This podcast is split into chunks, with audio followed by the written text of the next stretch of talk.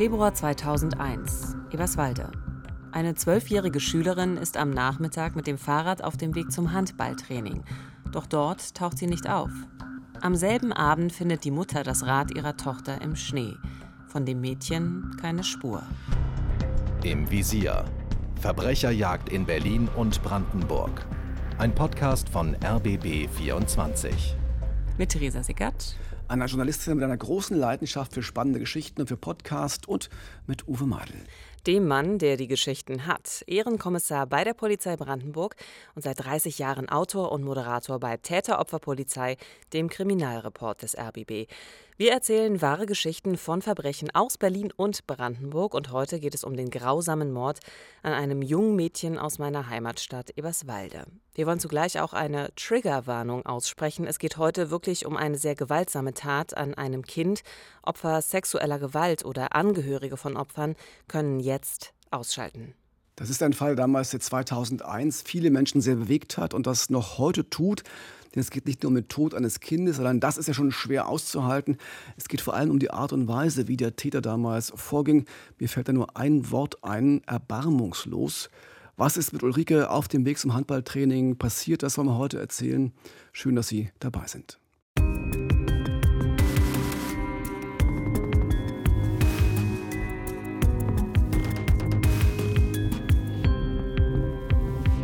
»22. Februar 2001.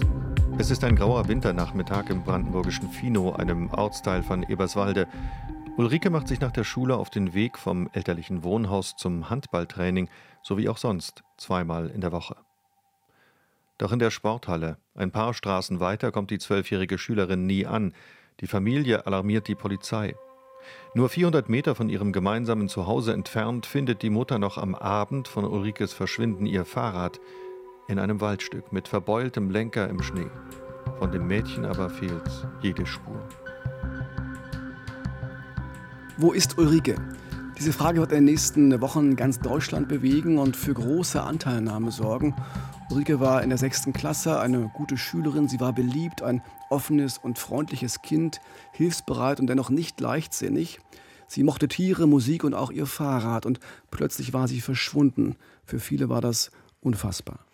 Ja, für mich ist das heute auch ein ganz besonderer Fall, denn er hat sich in meiner Heimatstadt Eberswalde abgespielt und ich kann mich wirklich noch sehr gut an dieses Bild von diesem sommersprossigen Mädchen erinnern, das damals ja auch äh, durch die Medien gegangen ist. Ähm, der ein oder andere wird sich vielleicht auch noch an dieses Bild von dem Fahrrad äh, im Schnee erinnern. Auch das äh, ging eben sehr prominent durch die Medien. Und ich selber war damals also in ganz ähnlichem Alter wie Ulrike und das muss für meine Eltern also sicherlich sehr gruselig gewesen sein zu wissen, dass dort ein Mädchen einfach spurlos verschwunden ist. Ich glaube, so ging das ganz vielen damals. Viele haben mitgefühlt. Das war auch ein Fall, der uns in unserer Fahndungssendung Täter, Opfer, Polizei sehr beschäftigt hat. Und auch die Polizei nimmt Ulrikes Verschwinden sofort ernst. In den nächsten Tagen durchkämmen viele Freiwillige und hunderte Polizisten verlassene Militärflächen und Wälder rings um Eberswalde. Noch ist die Hoffnung groß, dass Ulrike lebt und sie bald wieder zu Hause sein wird. Ausgangspunkt der Suchaktion ist damals der Flugplatz Fino. Hier sammeln sich jeden Morgen die Einsatzkräfte. Und Gerald Pilkuhn ist damals im Februar 2001 immer mit dabei als Sprecher der Polizei Brandenburg und die reagiert noch am Tag des Verschwindens von Ulrike und zwar mit einem bislang beispiellosen Aufwand.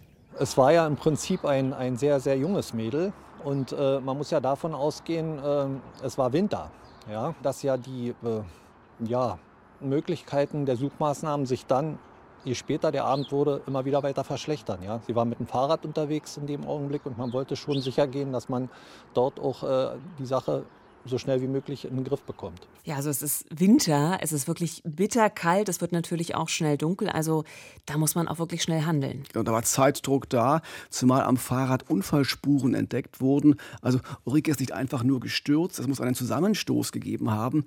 Deshalb wird bereits am nächsten Tag eine Sonderkommission, die Socofino, gegründet und mit dabei ist damals auch Wolf Dieter Hickstein. Wir hatten uns ja erstmal in unserem Kommissariat dann zusammengefunden und, und haben natürlich auch äh, eine, eine ganze Reihe von zusätzlichen Kollegen angefordert. Die ersten Ermittlungen konzentrieren sich dann auf die Umgebung, Türklinken putzen.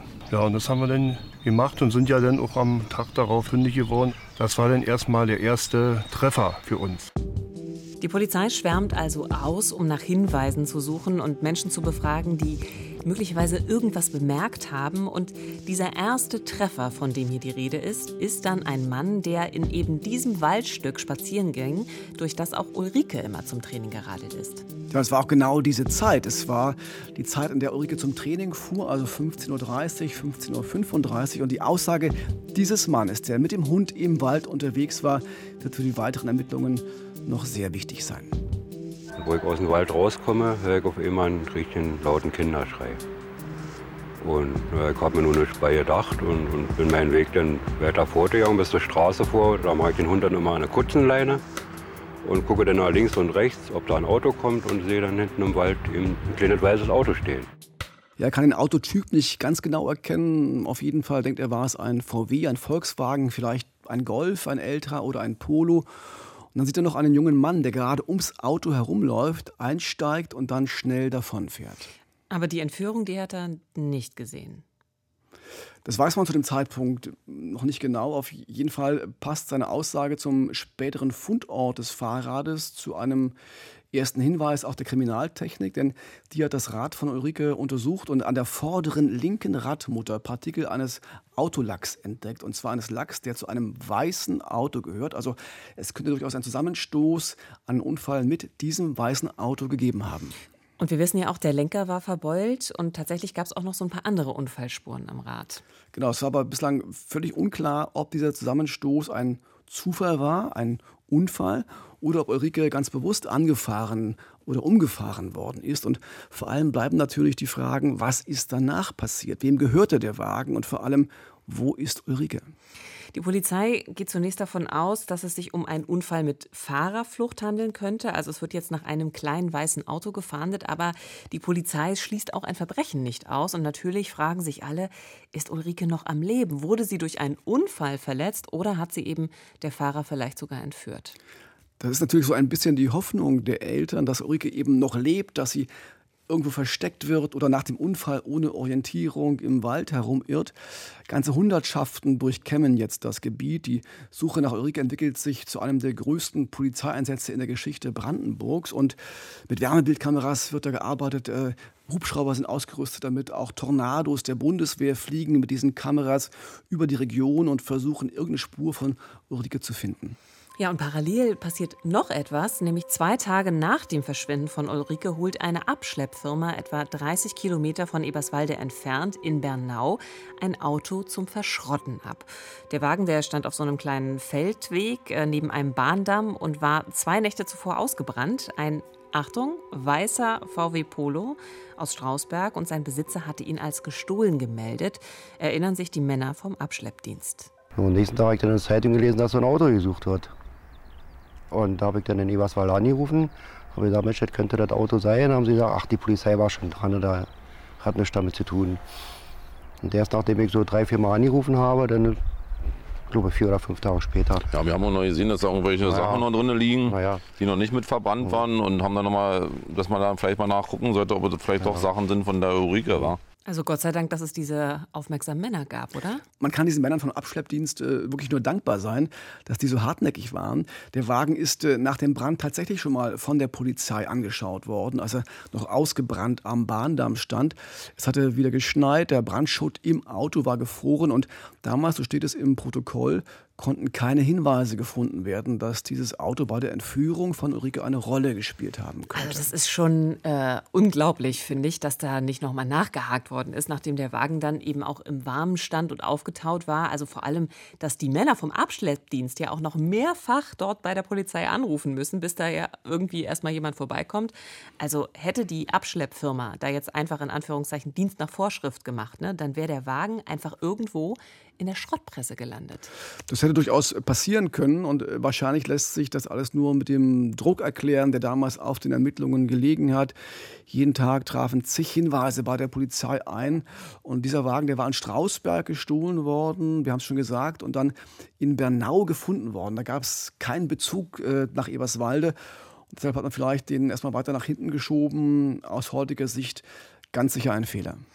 So, aber jetzt äh, kommt dann tatsächlich doch nochmal die Polizei zu diesem Abschleppdienst und diesem weißen VW Polo. Der wird dann am 27. Februar, also fünf Tage nach dem Verschwinden von Ulrike, zur Kriminaltechnik ins LKA Brandenburg nach Eberswalde gebracht. Und zwar nachts um elf. Ja, man will jetzt keine Zeit mehr verlieren. Der Wagen und der nun aufgetaute Brandschutt werden von der Tatortgruppe noch einmal ganz genau untersucht. Und jetzt finden die Ermittler auch etwas, nämlich Reste einer grau-gelben Sporttasche und eine pinkfarbene Haarspange mit Glitzerstein. Und schnell ist klar, beide Sachen gehören Ulrike. Das Mädchen muss in diesem Auto gewesen sein und es ist vermutlich genau das kleine weiße Auto, das der Zeuge im Wald gesehen hat. Also nochmal Gott sei Dank, dass die Männer vom Abschleppdienst so hartnäckig geblieben sind. Doch Ulrike, die bleibt weiterhin verschwunden. Und mittlerweile suchen tausende Polizeibeamte nach dem Mädchen. Die Sokofino wird auf 150 Beamte aufgestockt. Und als es auch nach Tagen immer noch keine Spur zu ihrer Tochter gibt, da wenden sich die verzweifelten Eltern an die Öffentlichkeit. Rike, wenn du uns sehen oder hören kannst, egal wo du bist, wir sind in Gedanken alle bei dir und wir werden dich so lange suchen, bis wir dich gefunden haben. Ja, und diese öffentliche Aussage, die ist natürlich auch ein ganz klares Signal an den möglichen Entführer. Ja, ganz klar. Die Polizei hofft, auf diese Weise Druck aufzubauen auf den Täter. Vielleicht macht er ja einen Fehler oder es setzt sogar so etwas wie Reue oder Mitgefühl ein und der Mann gibt auf und meldet sich selbst bei der Polizei. Und es sind auch ganz emotionale Worte einer Mutter, die ja verzweifelt nach ihrer Tochter sucht und die Anteilnahme mit den Eltern, die ist groß und auch beispiellos äh, ist das Interesse der Medien an diesem Fall, äh, deutschlandweit sogar. Die Polizei richtet deshalb auch ein provisorisches Pressezentrum in der Feuerwache von Eberswalde ein und hier informiert Gerald Pilkun täglich die versammelten Journalisten. Wir hatten hier innerhalb von kürzester Frist äh, alle Medien, die in der Bundesrepublik irgendwo, wie man so schön sagt, äh, greifbar waren, waren hier. Die Hotelzimmer waren ausgebucht, die Leute waren hier. Also wir haben da mit einer Resonanz in dem Augenblick äh, niemals so gerechnet. Aber das hat uns im Prinzip auch geholfen, im Prinzip hier die Bevölkerung auch irgendwo wachzurütteln und mit der Bevölkerung hier auch sehr, sehr schnell zusammenzuarbeiten. Doch dann, genau zwei Wochen nach dem Verschwinden von Ulrike, also für die Familie fühlt sich das natürlich an wie eine Ewigkeit, gibt es einen neuen Hinweis. Es ist der 8. März 2001. Ein Mann ist mit seinem Hund am Rande eines kleinen Waldes bei Verneuchen unterwegs, etwa 30 Kilometer von Eberswalde entfernt. Plötzlich wird der Hund unruhig und folgt einer Spur und der Mann hinterher. Und dann entdeckt er die Leiche eines Mädchens in einer Erdkuhle neben einem Baumstamm, versteckt unter Ästen und Laub.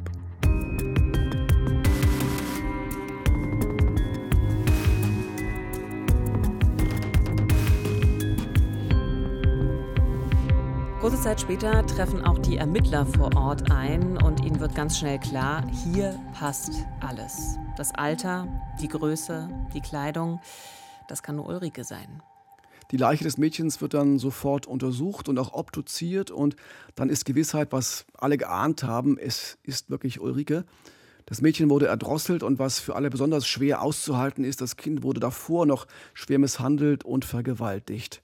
Auch Staatsanwältin Annette Bagenda kann das nicht vergessen. Wenn man so ein hilfloses Kind sieht und so ein Kind, was so extrem verletzt ist und ja, ein bisschen mit der Materie befasst ist, wenn er dann die Leiche sieht, der weiß, was so am Kind widerfahren ist. Und wir wussten ja auch von dem Gerichtsmediziner dann, dass das nicht eine Minutensache oder zehn Minuten Sache gewesen ist, sondern eine Sache, die über eine geraume Zeit gegangen ist, von zwei bis vier Stunden ist möglich. Äh, man sieht das, dann macht einen das doch sehr betroffen. Oberarzt Jörg Semmler, ein sehr erfahrener und anerkannter Rechtsmediziner, dokumentiert während der Obduktion nicht nur das brutale Vorgehen des Täters, er stellt auch fest, der Tag der Entführung ist auch der Todestag für Ulrike gewesen. Also erstmal, mich macht es auch fassungslos zu hören, was die Annette Bagenda da sagt, also was dem Mädchen da auch in den letzten Stunden ihres Lebens widerfahren ist. Aber was wir jetzt wissen, ist eben auch, dass der Täter sehr wahrscheinlich Ulrike am Nachmittag mit dem Auto angefahren haben muss und dann das Kind äh, in sein Auto gezerrt hat, dann Richtung Verneuchen gefahren ist und dort muss er sie eben irgendwo misshandelt, äh, vergewaltigt und dann ja auch umgebracht haben. Genau, das ist der Tatablauf, der jetzt äh, vermutet werden kann, aber ganz genau weiß das eben nur der Mann, der Ulrike umgebracht hat. Die Ermittler gehen aufgrund der Spurenlage rund um den Fundort der Leiche davon aus, dass hier in der Nähe auch der Tatort war. Und so wird alles gesichert, was da irgendwie verdächtig aussieht. Egal ob Zigarettenkippen, Verbandsmaterial, Bierbüchsen, alles, was da rumliegt. Und ob das aber alles zum Täter gehört, das weiß man damals noch nicht. Zumindest eine Saftflasche erregt sofort die Aufmerksamkeit von Kriminaltechniker Jens Bülow, denn die Flasche war leer und mit einer Cremeschicht überzogen. Ich habe sofort erkannt, dass da eine Fingerspur drauf ist, mit der sich viel machen lässt. Ich war damals überzeugt davon, mit der Spur kriegen wir den Täter. Das habe ich auch so gesagt zu meinen Kollegen. Und das Komplizierte war halt, dass äh, die mit Creme gegriffen war, die Spur, und dass sie so verwischt war. Und wir mussten natürlich jetzt, äh, jetzt die Spur ins Labor bringen, ohne noch mehr Schaden anzurichten. Die, die hat 14 Tage in der Witterung gelegen. Es hat Schnee gegeben, es hat getaut, es hat wieder gefroren. Also es waren keine optimalen Bedingungen für eine Fingerspur. Was klingt dann, ihm doch diese Fingerspur zu sichern? Allerdings ähm, ergibt dieser Fingerabdruck zunächst keine Treffer im bundesweiten Fahndungscomputer der Polizei im sogenannten AFIS-System. Vermutlich, weil der Abdruck so verwischt und damit auch schwer lesbar war. Denn eigentlich, das werden wir später noch erfahren, hätte es diesen Treffer geben müssen. Aber es klappte eben nicht und deshalb ging die Polizei jetzt zunächst von einem noch unbekannten Täter aus, also einem Mann, der bislang bei der Polizei noch überhaupt nicht auffällig geworden war. Es gab in dem Fall schon sehr frühzeitig eine sehr gezielte Öffentlichkeitsfahndung. Gerald Pilkuhn war da sehr involviert, auch natürlich als äh, Pressesprecher. Und die zentrale Frage am Anfang war, wer hat am Tattag am 22. Februar einen weißen VW Polo in der Region um Eberswalde, Verneuchen oder Bernau gesehen? Daraufhin gab es einige ernstzunehmende Hinweise, nicht nur von dem Mann, der damals im Wald war, als Ulrike entführt wurde. Ja, und einige dieser Zeugen, denen der Wagen zum Beispiel auffiel, äh, weil er sehr rasant über eine Kreuzung fuhr, haben auch den Fahrer des Autos gesehen. Äh, es war immer ein Mann zwischen 20 und 30 und äh, zunächst konnte nur eine Körperkontur gezeichnet werden, ein Phantombild ohne Gesicht. Doch dann fanden sich auch Zeugen, die Augen, Nase und Mund etwas genauer beschreiben konnten und gesucht wurde dann fortan ein schlanker junger Mann mit dunkelblonden, vollen Haaren und dunklen Augen. Das war schon mal ein ganz konkreter Fahndungsansatz. Und äh, während die Ermittler jetzt auf Hinweise zu diesem Phantombild hoffen, wächst die Anteilnahme in der Öffentlichkeit. Die Nachricht von Ulrikes Tod macht viele wirklich fassungslos. Die Familie, die Freunde, die Verwandten, aber auch viele Journalisten, die Politik und auch vor allem die Menschen in der Region. Es ist furchtbar und mir tun diese Eltern unsagbar leid. Nee, also man kann, kommt gar nicht drüber weg ist wirklich nicht auszudenken, was da passiert ist. Dieser Mensch, der dieses, das getan hat, äh, ja, der hat einfach keine Menschenwürde mehr verdient. Also ein ganzes Land hält inne und fühlt mit. Mitte März dann gibt es eine bewegende Trauerfeier, einen Trauergottesdienst in der Kirche in Eberswalde.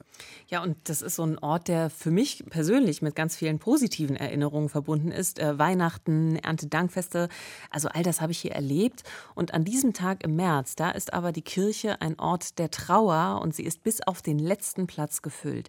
Auch Brandenburgs ehemaliger Ministerpräsident Manfred Stolpe ist dabei und er gibt ein klares Ziel vor. Die Polizei und die Staatsanwaltschaft werden alle Kraft darauf setzen, den Mörder zu fangen und einer strengen Strafe zuzuführen. Also die Anteilnahme ist weiter groß überall.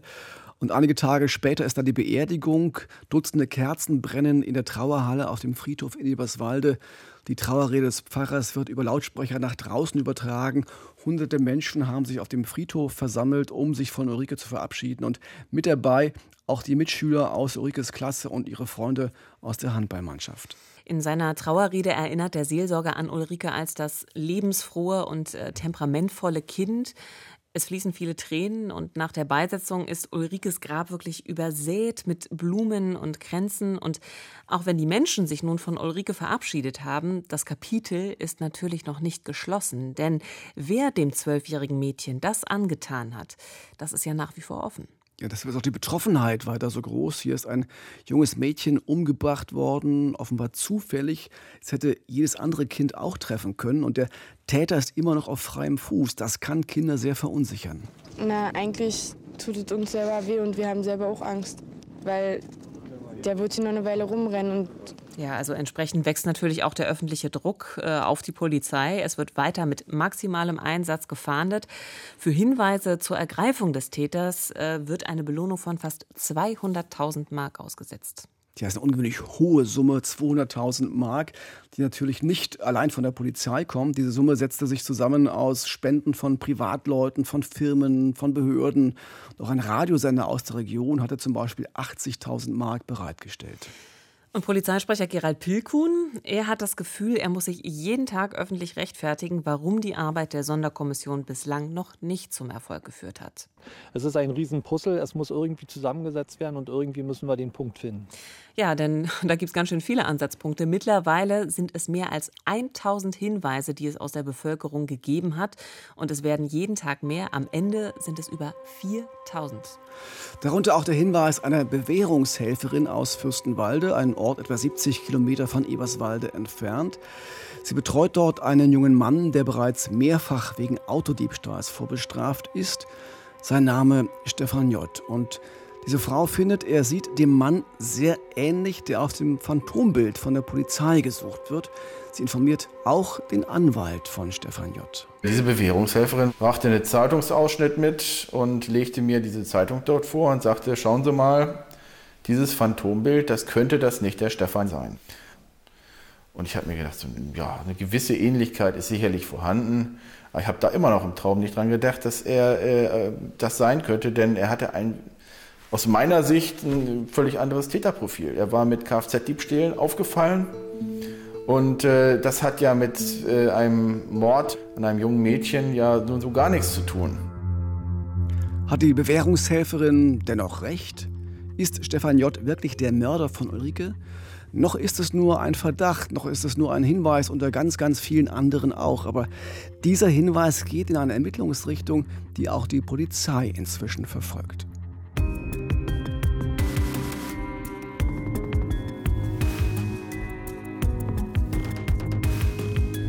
Wer hat die zwölf Jahre alte Ulrike aus Eberswalde umgebracht? Noch hat die Polizei keinen Verdächtigen. Auf keinen der vorbestraften Sexualstraftäter oder Mörder passt das DNA-Profil, das am Tatort gefunden wurde. Ein 47 Jahre alter Mann aus Stralsund, der wegen sexuellem Missbrauch in einem anderen Fall aufgefallen war, wird kurzzeitig festgenommen und wieder freigelassen. Auch sein DNA-Muster passe nicht. Was also tun? Na, die Polizei verändert ihren Fokus, also weg von der Vergewaltigung und dem Mord hin zu dem, was davor passiert ist, nämlich der Diebstahl eines Autos. Vielleicht lässt sich hier eine Spur finden, wahrscheinlich nicht in der DNA-Datenbank. Damals 2001 durften nur schwere oder sogenannte erhebliche Straftaten per DNA-Muster erfasst werden. Das ist seit 2005 dann übrigens anders. Aber es gibt ja noch diesen verwischten Fingerabdruck von der Saftflasche vom Tatort. Ja, aber der hatte ja in der bundesweiten Fingerabdruckdatei auch keinen Treffer gebracht, äh, sonst wäre ja eben der Fall auch schon gelöst. Richtig, aber jetzt kommt noch einmal Jens Bülow ins Spiel, der Kriminaltechniker und Fingerabdruckexperte der Polizei Brandenburg. Der hatte so einen ja, genialen Moment, wie ihn vermutlich nur Menschen haben, die ihren Beruf wirklich lieben. Als klar war, jetzt werden nochmal alle vorbestraften Autodiebe gecheckt da sind vor seinem inneren Auge die Fingerabdrücke bekannter Diebe in Brandenburg aufgeploppt und dann hat er auf den verwischten Fingerabdruck auf der Saftflasche geschaut und dann plötzlich dachte er, ah. den kennst du doch, mhm. das müsste doch Stefan J. sein. Dann habe ich in der Fingerabdrucksammlung, die wir damals hatten, äh, in Papierform den Fingerbogen von ihm rausgezogen und habe mich hingesetzt und habe manuell die Spur mit ihm verglichen, solange bis ich überzeugt davon war, dass er der Spurenverursacher ist. Also man muss wirklich sagen, das ist echt der Hammer. Ne? Denn in dieser elektronischen Datenbank, in der die Fingerabdrücke dieses notorischen Autodiebs Stefan J. ja auch liegen, da findet sich eben zunächst kein Treffer. Aber Jens Bülow, der erinnert sich noch gut an diese alten Papierunterlagen und dann klappt es tatsächlich. Ja, dann passt dann auch, und das ist schon so etwas, was sich dann zusammenfügt, der Hinweis der Währungshelferin aus Fürstenwalde, die ja auch eine Ähnlichkeit zum Phantombild erkannt hat. Und dann geht alles sehr schnell. Fünf Wochen nach dem Verbrechen, am 28. März 2001, wird Stefan J., damals 25 Jahre alt und Sozialhilfeempfänger, wegen Mordverdachts festgenommen. Der Beschuldigte hat in den gestrigen Abendstunden bis in die Nacht hinein ein umfassendes Geständnis abgelegt. Er hat dabei Täterwissen offenbart. Ja, das war Carlo Weber, damals der leitende Oberstaatsanwalt in Frankfurt oder eine Legende unter den Staatsanwälten. Und damit ist klar, das ist der Durchbruch in diesem Fall. Der mutmaßliche Täter ist gefasst. Aufatmen in der Region. In den ersten Vernehmungen bei der Polizei erzählt Stefan J., er habe am 22. Februar 2001, Ulrikes Todestag, seine Vergangenheit aufgearbeitet. Stausberg, Eberswalde, Verneuchen, Bernau, die Orte, die im Zusammenhang mit der grausamen Tat an Ulrike stehen, sind Stationen selbsterlittener Gewalt. 1975 wird er als ein ungewolltes Kind in Strausberg geboren. Hier klaut er auch den weißen VW Polo, mit dem er später Ulrike bei Eberswalde anfährt. Eberswalde kennt Stefan J. aus seiner Zeit im Kinderheim, in das er als Jugendlicher für drei Jahre gezogen war, um dem prügelnden Stiefvater zu entkommen. Die Mutter war damals bereits tot. Die nächste Station des Verbrechens ist dann der Wald bei Verneuchen. Hier tötet er Ulrike. Und auch hier lebte Stefan J. für ein paar Jahre. Hier wurde er eingeschult. Und die Stelle, an der er Ulrike ermordet, ist derselbe Ort, an dem er als Kind Laubhütten gebaut hatte, um vor den Schlägen seines Stiefvaters zu flüchten. Ja, aber ob all das eine Erklärung für seine Taten ist, da setze ich mal ein riesengroßes Fragezeichen dahinter. Auf jeden Fall zeigt es aber, dass Gewalttäter oft an den Orten unterwegs sind, die sie gut kennen und die ihnen Sicherheit vermitteln. Im Oktober 2001 kommt es dann zum Prozess vor dem Landgericht in Frankfurt an der Oder. Zum ersten Mal stehen sich Stefan J. und die Eltern von Ulrike gegenüber. Doch dann die große Überraschung, Stefan J. widerruft sein Geständnis und er erfindet eine ganz neue Version des Tatablaufs, den Staatsanwältin Annette Bargender dann so schildert. Es war ja eigentlich alles nur ein Versehen. Er ist da hin und her gefahren, wollte nach der Flasche greifen, da kam das Kind und auf einmal lag es da.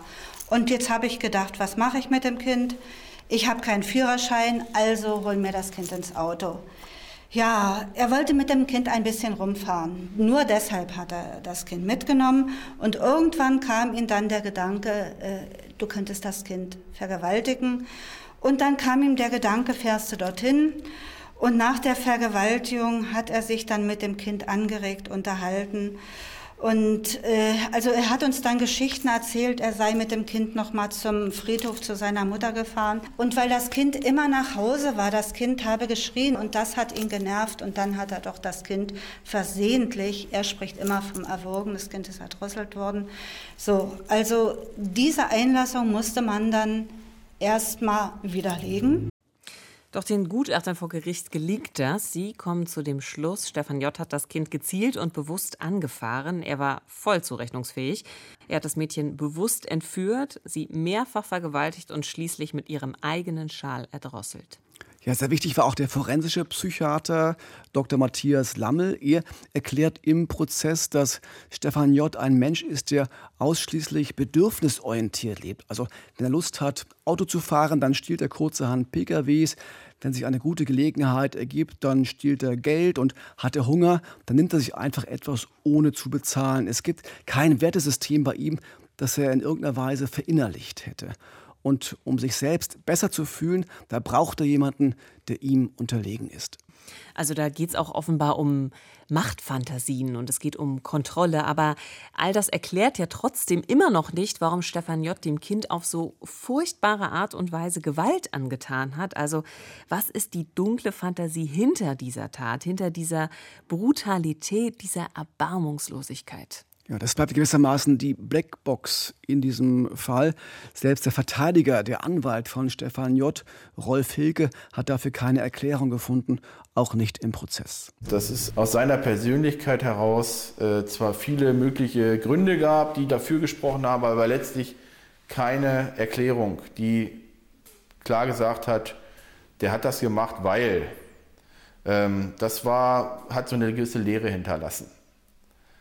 Und äh, diese Lehre konnte auch nicht gefüllt werden. Deswegen kann ich mir vorstellen, dass es auch für die Eltern trotz der Verurteilung zur Höchststrafe keine wirkliche Befriedigung für sie gegeben hat, äh, weil eben es unklar geblieben ist, warum es so kommen musste. Ja, das macht diesen Täter eben auch so gefährlich. Äh, wenn man nicht erklären kann, warum sich jemand wie verhält, kann man diese dunklen Seiten auch nicht bearbeiten oder nicht gar therapieren. therapieren. Ja. Genau.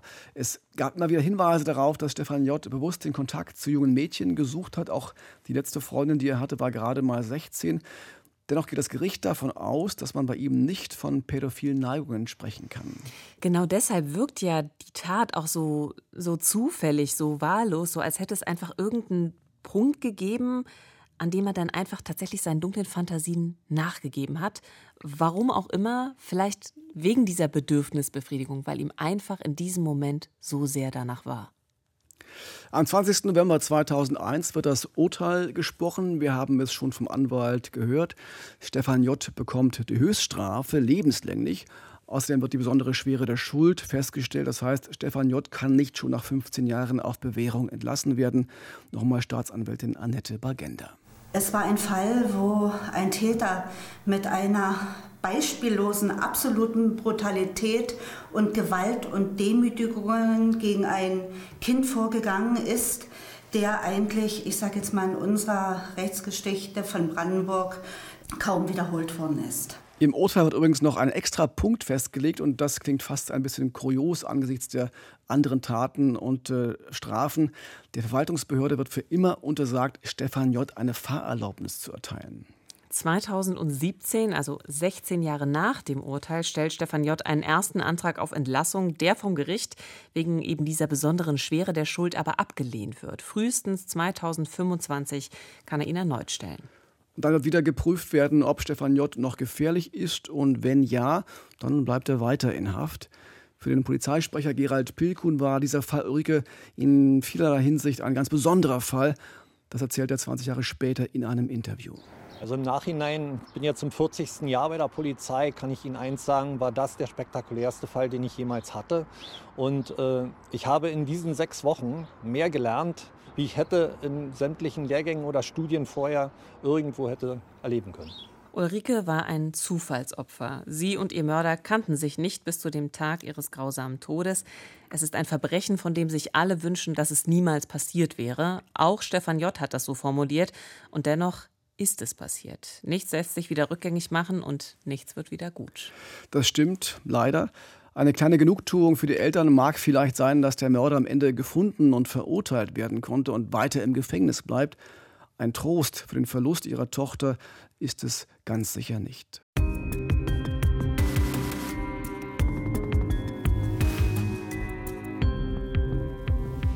Vielen Dank fürs Zuhören. In zwei Wochen haben wir den nächsten Fall für Sie. Dann geht es um den Mord an der 66-jährigen Rentnerin Gertrud L.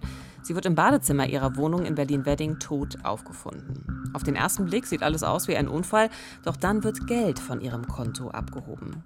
Wie kann das sein? Alle unsere Folgen gibt's unter rbb24.de slash im Visier in der ARD Audiothek und als Videoformat bei YouTube. Wenn es Ihnen gefallen hat, dann freuen wir uns immer sehr über eine gute Bewertung oder auch eine freundliche Rezension. Und ich hoffe, Sie können heute Nacht gut schlafen. Ja, das hoffe ich ebenfalls. Wissenschaftler sagen ja, das Böse ist vor allem die Abwesenheit von Empathie. Also egal, was Sie heute noch tun, seien Sie empathisch. Das Leben ist zu kurz, um böse zu sein.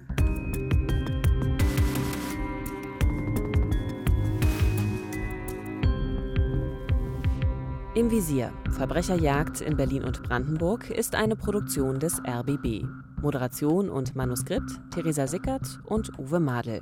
Projektleitung Nina Siegers. Redaktion Silke Lessmann. Neue Folgen gibt es jeden zweiten Sonntag in der ARD Audiothek oder unter rbb24.de slash im Visier oder bei YouTube. Im Visier. Verbrecherjagd in Berlin und Brandenburg. Ein Podcast von RBB 24.